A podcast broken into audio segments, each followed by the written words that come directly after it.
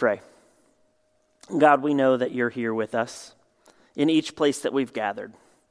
And so, God, we pray that you would open us up, open our ears and our eyes, our hearts and our minds, so that we might hear a word from you. And God, I pray that the words of my mouth and the thoughts of all of our hearts will be acceptable and pleasing to you, God, for you are our rock and our Redeemer. Amen. I'm not trying to brag, but I've been eating a lot lately. The Thanksgiving Day feast in our house turned into the Thanksgiving week feast. Monday was Italian. Tuesday was steaks on the grill. Wednesday was Indian food. Thursday was turkey stuffing and all the rest, of course. And, and yesterday we began to lean in to the leftovers. The only thing I've done more often this week than eat is think about putting up the Christmas lights. It's one of my favorite things to do each year, maybe more so than ever this year. Uh, we'll do it this afternoon. It's an unofficial tradition for us to put up the lights and decorate for Christmas uh, after church on the first Sunday of Advent. I love Christmas lights, and I suspect that many of you do what we do each year grab some hot chocolate, go for a walk or a drive through some neighborhood somewhere to look at Christmas lights. And especially in this season of our lives with two little kids at home, there is something magical about Christmas lights. When we pass by a house that's all lit up, our kids light up too. Look at that, they say. Look at that. I wonder, what is it? What is it about those little glowing bulbs all strung together that stirs us in such a way?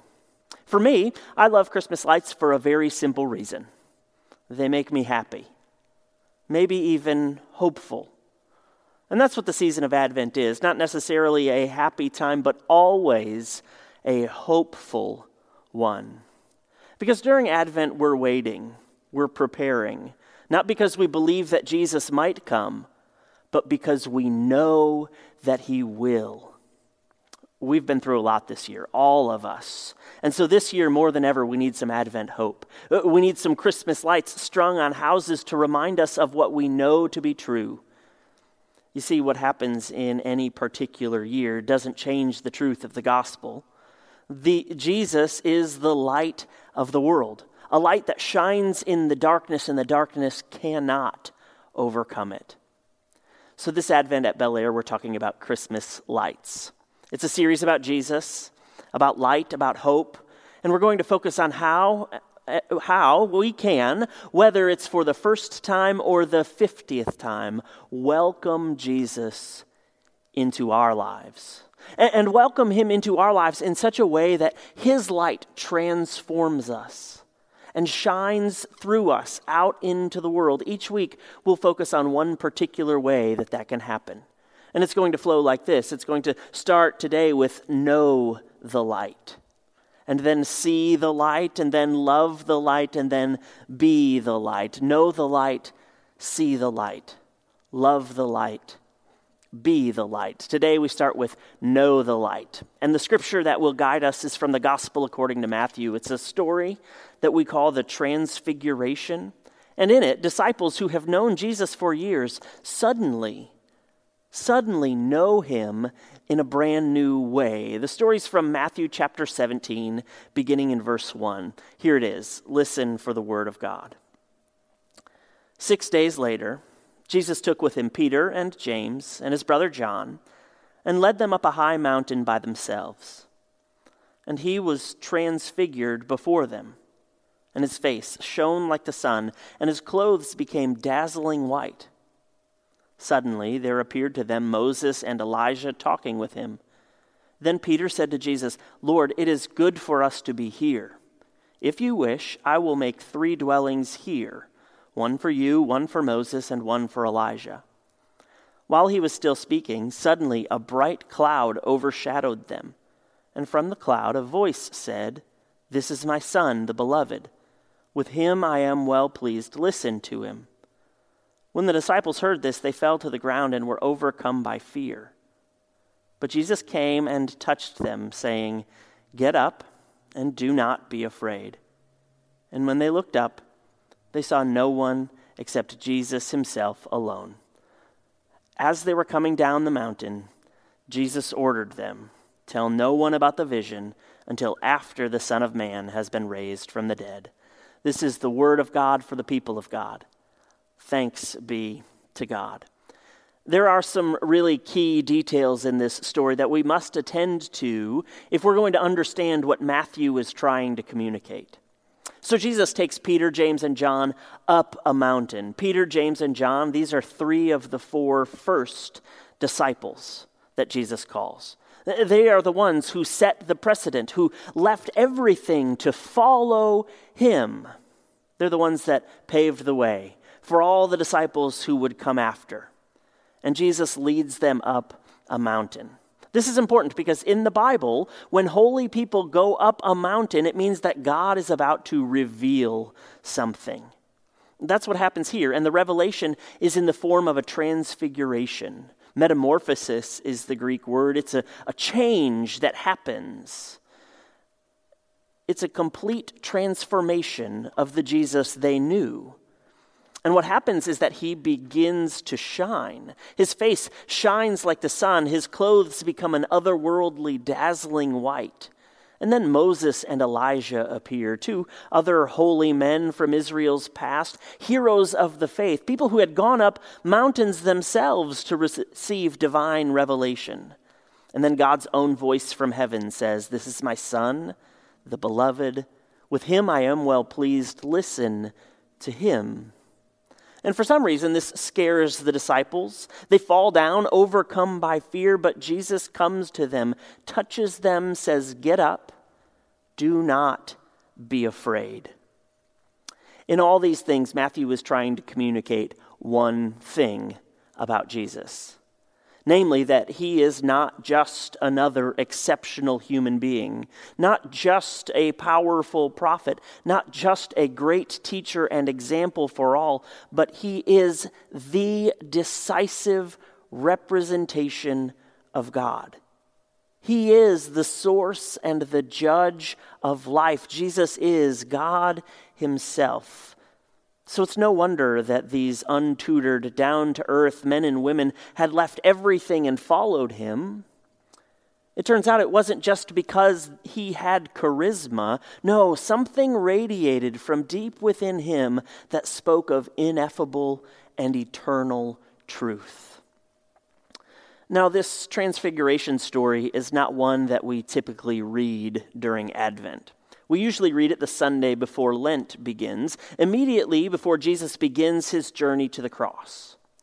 Uh, because part of what this story does is prepare Jesus, his followers, for his inevitable, inevitable suffering. The disciples in this story seem to sense that because they want to stay on the mountain. They want to build a tent, a shelter, and they want to stay in that place in a safe sanctuary away from the world and be content in the moment, perhaps saving Jesus and themselves from the heartache to come. But what this story offers us is the paradox that while there's nothing we can do to save ourselves from suffering, there is also nothing we can do to shield ourselves from the light that God shines in the darkest moments. The moment of transfiguration is that point at which God says to the world and to each one of us that there is nothing we can do to escape the light that God will shed on our path. We cannot escape Emmanuel, God with us. God will find us in our homes and in our workplaces. God will find us when our hearts are broken and when we shout with joy. God will find us when we run from God and when we are sitting in the middle of what seems like hell. That is Advent. And we need it more this year than ever before. A reminder that no matter what the current state of affairs, nothing can prevent nor escape the light that God shines into the world. And it's not a light for which we need to search, it's Jesus, the light who comes into the world, who comes to us. In our story, it's this beautiful scene. The disciples are afraid and prostrate on the ground, and Jesus comes to them, reaches out his hand, touches them, reassures them Get up. Do not be afraid. Does anything banish our fears more perfectly than a simple human touch? To know that one who loves us is reaching out and saying, I'm here with you. For John Calvin, the great theologian, this was the genius of God. God who made the heavens and the earth and all that is in them, God whose greatness is so vast, not even the heavens above the heavens can contain it. God whose we are is so magnificent, so wonderful, that God is willing to come among us and reach out and touch us and calm our fears himself. For the Gospel of Matthew, Jesus is God with us. You might remember the angel's promise at the very beginning of the story. They shall name him Emmanuel, God with us. Jesus' hands on the disciples' shoulders is nothing less than God's own touch. This is the way that God comes into our world and, to, and into each of our lives, not simply in a brilliant cloud of mystery, not only as a voice thundering from heaven, but also in a human hand, laid upon a shoulder. And the words, Don't be afraid. God comes to us quietly, gently, so that we may hear and not be afraid. God's glory and magnificence and power and majesty are unsurpassable, yes. But God's glory and magnificence and power and majesty are surpassed by God's willingness to shed them all in order that we might finally recognize God's love and gentleness.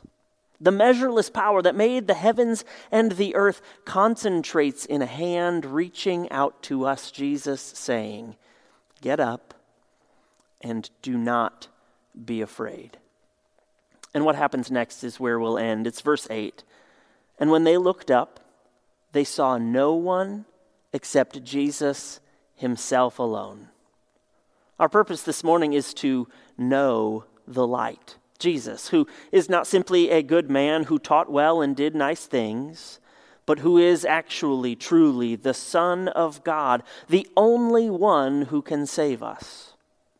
And so our goal is to do what the disciples did on that mountain to look up and to see no one but Jesus himself alone. There are a million things Every day, but especially in this season, there are a million things that might garner our attention and take up our time. But as we put up our Christmas lights, as we drive around and look at those that others have hung, my prayer is that there will be only one thing we see Jesus, the light of the world. And so this morning I invite you whether it's the first time or the 50th time, to welcome Jesus into your life. And I know, I know that for some of us postmodern, educated, upwardly mobile Westerners, it can feel strange or silly or, or simply naive to rely on anyone but ourselves. But I promise you, all you need to do is pray or say or think or want, Jesus, be with me. Be near me. Come to me. And this Advent, if you open your heart and if you open your mind to the possibility that God is alive in our midst, you will come face to face with Jesus. He will reach out to you, lay his hand on your shoulder, and say, Get up. Do not be afraid. And you'll see that He is the light of the world. Let's pray. God, I pray one simple thing that each person worshiping here this morning will know your Son Jesus, will know that He came not to condemn, but to save the world, that He came to be with us, not against us, and that He comes this Advent once again to shine light into the darkness, a light we can neither shield nor avoid, a light that you shine to us so that we might love and glorify you. Lord, there's no denying you. So help each one of us put our trust in you this day and every day. Amen. Friends, what a joy it's been to worship God together this morning. I'm so glad to have been with you today, and I look forward to worshiping with you again next week. The best way to stay connected to God, to others, and to service here at Bel Air UMC is to go to belairumc.org slash stay connected. There you'll find all the resources for the week and you'll be able to sign up for our Advent Bible study. It starts this Tuesday, so sign up today. It's at 7 p.m. We'll meet via Zoom uh, for the first three Tuesdays in December. And you'll also want to stay tuned for information on ways that you can support CCSC's Jingle Bell Express and our Adopt a Child program for Christmas here at Bel Air UMC. All that information is going to be at belairumc.org slash stay connected. Once again, thanks for being here. If you haven't done it yet, fill out your digital connect card so that we know how we can be praying for you and how we can welcome you to the family here at Bel Air United Methodist Church.